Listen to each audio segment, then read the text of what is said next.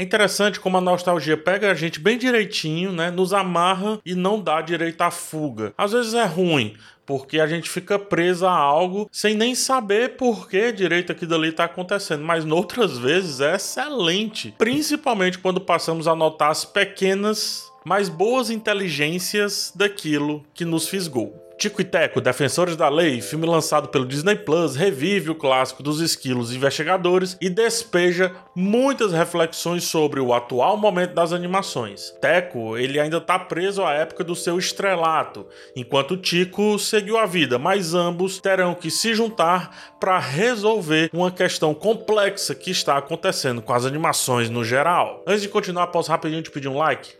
Dá um like nesse vídeo e também se inscreve, cara, se inscreve nesse canal, pode ser? E se você quiser ajudar mais ainda, com 2,99 ou 4,99 você chega junto aqui no clube de membros.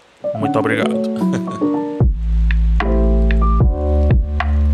premissa do filme, gente, é muito boa, mas os detalhes são melhores ainda. No contexto do filme, humanos e animações vivem em comum, tendo algumas animações, como por exemplo a clássica dos Defensores da Lei, né, do Tico e Teco, and Dale em inglês, presentes de fato naquela realidade. Isso deu certo com Sonic, com o Detetive Pikachu e chega a vez da Disney explorar um pouco esse filão, mas trazendo muito mais coisa para dentro dessa cesta. Tico e Teco são atores e de tanto que é, quer continuar no estrelato, né, como eu disse, o Teco passa por uma harmonização facial que, leia-se, transformou ele em 3D.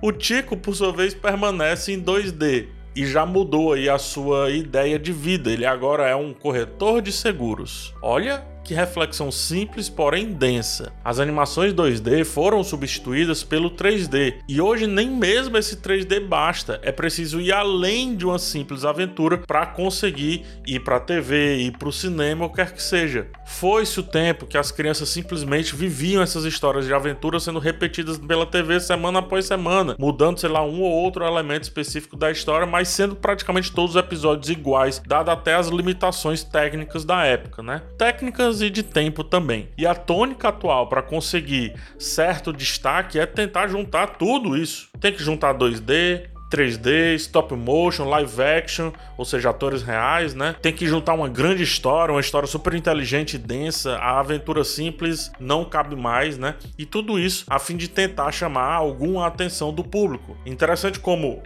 Quanto mais técnica nós temos hoje, menor a animação em si vale. O que vale é a história, como sempre deveria ter sido, né? Mas, quer queira, quer não, dá uma certa nostalgia ver as histórias bobas acontecendo. Tico e Teco, em menos de 10 minutos, prova que consegue sim chamar muita atenção também por isso e também pelas brincadeiras que faz com as animações no geral. Outro elemento importante do filme são as referências, e não só as referências óbvias. Eles trouxeram o Sonic feio. O Sonic feio é um design do primeiro trailer do novo filme do Sonic, que foi terrivelmente criticado e depois modificado, que é o Sonic com os dentes, né? E trazem isso contextualizando-o como um ator daquele mundo onde os desenhos estão entre nós. E esse tipo de solução é divertida, é engraçada e nos faz pensar como esse filme pode ir para qualquer lado, para qualquer canto. Tanto pode como vai.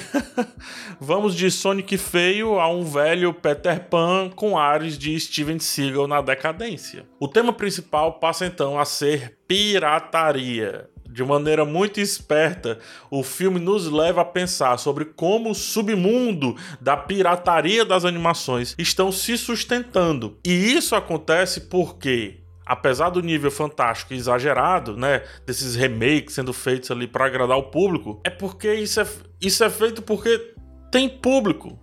Foco nisso é feito para agradar o público. Tic Teco tenta reposicionar esses desenhos clássicos em uma linha de atenção, porque vende que ainda tem gente querendo consumi-los. Seja Peter Pan, seja até o próprio uso da Coca-Cola, seja até o Sonic feio, mostrando que tem o seu espaço aí na mídia. A metalinguagem se fecha perfeitamente quando nos vemos envolvidos a um filme de um desenho clássico dizendo que tem público e nós sendo esse público completamente agarrado àquela produção. Percebe aí a espiral de conexões para provar que talvez só talvez desenhos que um dia foram bons porque sim, foram famosos porque sim, e hoje podem voltar pelo mesmo porque sim, mas agora somados a uma certa nostalgia de muito peso e muito vigor. E como eu disse, né?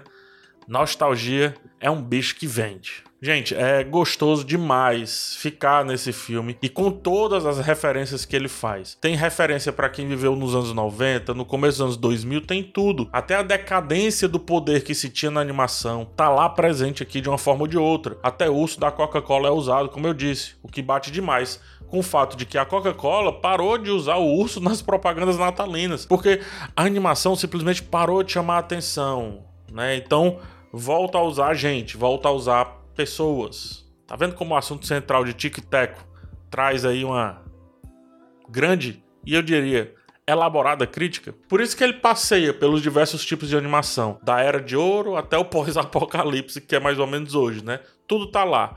Tem o preto e branco, tem o stop motion, tem o stop motion com 3D, tem o 2D, tem rotoscopia, tem o 3D em si, né? Tem os 3D exagerados, tem os 3D ultra uh, estilizados e tudo mais. E tem até mesmo as animações que eram misturadas com live action, que isso era um papoco, como por exemplo Roger Rabbit, né?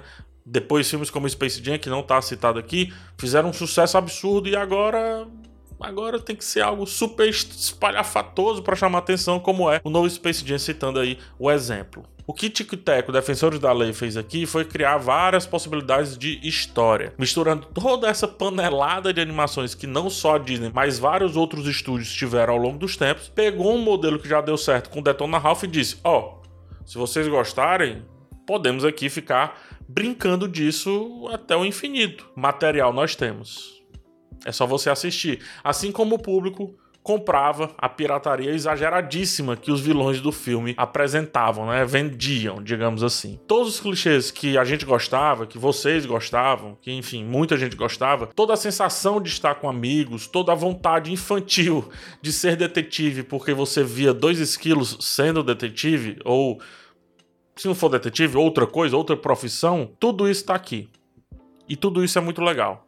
Tico e Teco, Defensores da Lei, é uma bomba de nostalgia. Super divertida, caricata ao extremo e que vai exigir, em alguns momentos, pararmos para pensar, a fim de entender não só a piada, mas entender a crítica à história da animação como um todo, né? Sendo assim, uma produção acertadíssima. Diversão em alto nível. Adorei.